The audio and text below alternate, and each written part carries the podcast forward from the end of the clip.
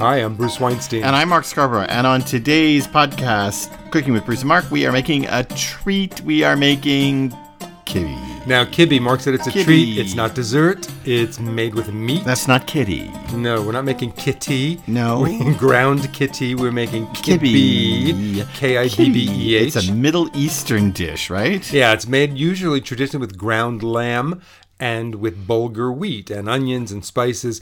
And it's Probably not made with ground pork. Yeah, probably not in the desert. No. Yeah, no, probably not in your Syrian and Israeli countries. Made with too much ground pork, but ground lamb for sure. Yeah, and I think we've actually once even made this with ground turkey for like one of those health magazines. It, it works with that too. Right. So basically, what this is is you take the ground meat and you put it in a food processor, you blend it up with some bulgur, and you either bake it or fry it. Now, when we get this in a Lebanese restaurant near us, um, they fry it. And you get these little balls of crispy fried meat filled with more ground meat. Yeah, in the in the the uh, the British troops during the occupation of Palestine and Syria from mid 20th century referred to this stuff as Syrian torpedoes, and that has to do with what it does to your gut once it's fried. Oh, Nice.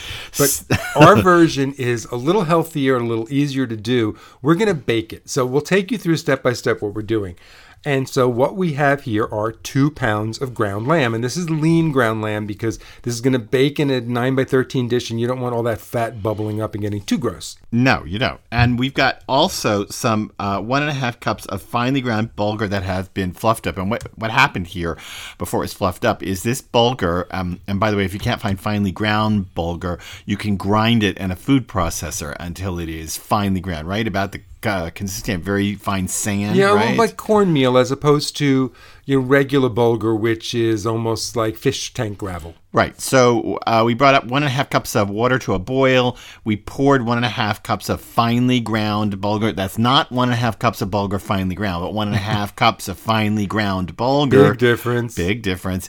Into that boiling water, and we set it aside until all that water was absorbed and it had cooled back to room temperature. That was about two hours ago. Yeah, and that was important that Mark let it cool because we're going to be mixing this into the meat. So you don't want to put a hot bulgur into the cold meat. That's kind of disgusting. And So one pound of ground lamb, and all that bulgur goes in this food processor. Plus what else? plus one chopped onion and one teaspoon of ground allspice, one teaspoon of ground coriander, one teaspoon of ground cumin, and one teaspoon of dried sage. It's a lot of spices, right? Yeah, but it's so aromatic. It's so full of Middle Eastern deliciousness. Middle Eastern. I don't think right now there's much Middle Eastern deliciousness in the world, but go ahead. And Mark just said there's a pound. Right. We only used half the ground lamb. The other half is going to be used for something else. Right. So I'm turning the food processor on until this becomes almost a dough like.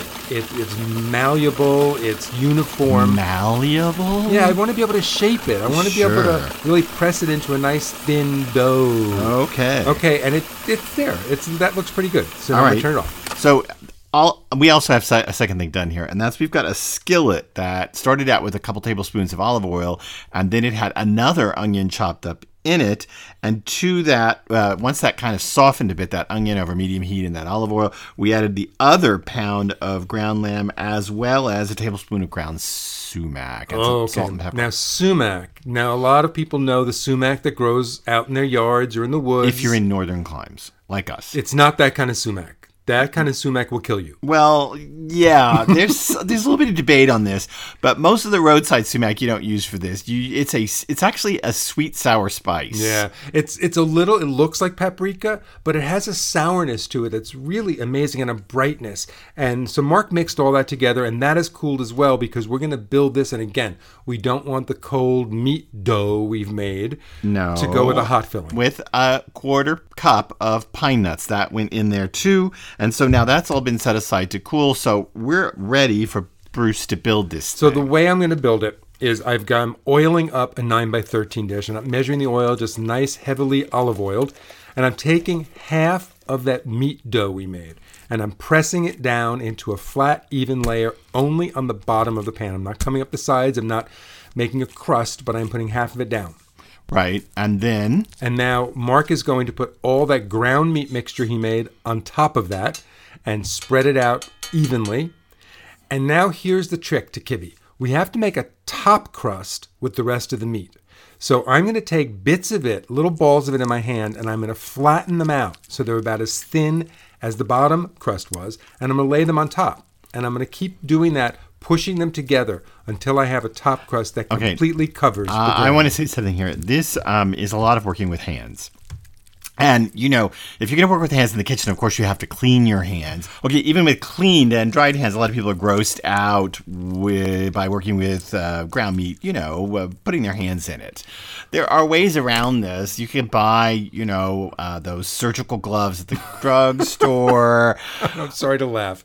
I know. Or here's my best solution to it get over it. So you um, you can just get over this. It's a little gross, but listen, if you're grossed out by this, you probably don't want to make kibbe anyway. Exactly. is a ground. What is it? It's like a ground meat bread pudding or ground mm. ground meat. And it is a treat.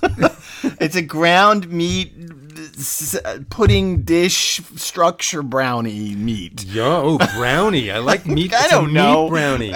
That's what I'm calling it for now. I'm having meat brownie for dinner. Okay, so now I've covered the whole top. Now, before I bake it, I have to actually cut it into um, triangles. And so, or Do you have to do this, or is this just It's aesthetically pleasing? traditional. It's Okay, just like a baklava. But if you didn't want to do this, you could just leave it now. If you didn't want to, you could just leave it now. But traditionally, just like when you see a baklava, it's pre-cut. The same thing happens here. I'm just taking a knife and I'm cutting through, making diagonal lines and creating triangles. Are you cutting it to the bottom? I am cutting it to the bottom. And what will happen as it bakes, the bottom layer will actually kind of come back together, but the top layer won't. And it'll be beautiful. And it'll be easy to cut into servings later. Okay, so really that's it. If you just think about it, it's this bulgur lamb mixture with lots of spices that have mm. been ground up into a dough, meat dough. Mm. That's part of your meat brownie. Meat brownie batter. Right, and it's your meat dough, and then you have this filling in the middle that is more ground lamb with sumac and pine nuts and onion. So it's like a three-layered thing mm. in your meat brownie kibbe Syrian dish. So we are going to bake this at 350 for about 30 to 35 minutes until it is lightly browned. We'll how am I going to know it's done? bubbling? It'll be lightly browned. It'll be bubbling around the edges. You don't take its temperature I don't take its temperature. If you want to stick a meat thermometer in, you want to make sure that it, without touching bottom. without touching the bottom of the pan, you want to make sure that it is 165 degrees, which is the safe temperature for all ground meat products. Okay. So we will be back when this cools. We're going to taste it and we're going to tell you about this incredible little tahini sauce we like to make with it and how we do that. The house smells amazing and I have been dying It smells like meat brownies. It. it tastes like meat brownies. It tastes like kibbe. And okay, so Len, before we eat this, and we have it cut up on plates. Mark's eating it already. So I'm going to tell you what's going on. I, We I'm- we make a sauce. All right, well I'll try it without the sauce I- you first. know what sauce? Mm. Sauce is sauce is irrelevant No, no, to this. sauce is good with this. It is. So tahini sauce is the same kind of sauce you get on falafel. And basically, what I do ah. is I take half a cup of tahini and half a cup of yogurt, and I take a quarter cup of lemon juice. Plain yogurt. Yeah, plain, not strawberry yogurt. Plain yogurt. Half a cup of tahini. Now wait, let's just pause. Tahini is a ground sesame paste. You can find it in almost all supermarkets, sometimes in the health food section. And sometimes where peanut butter is. and sometimes where peanut butter is. And once opened, you have to store it in the fridge. You do.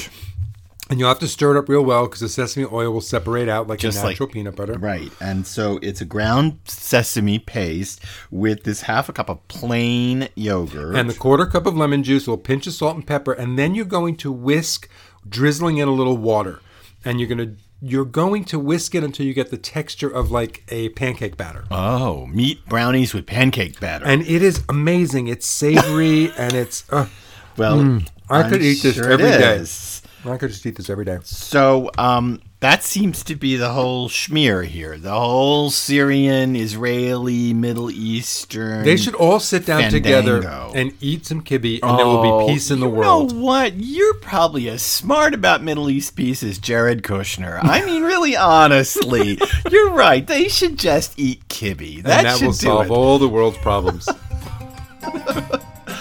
to hear us cook through more incredible recipes every week, subscribe to Cooking with Bruce and Mark. And if you can, why don't you rate this podcast in whatever platform, on whatever platform, through, via, by, with, against, whatever platform you find yourself on. And check back every week for another episode of Cooking with Bruce and Mark.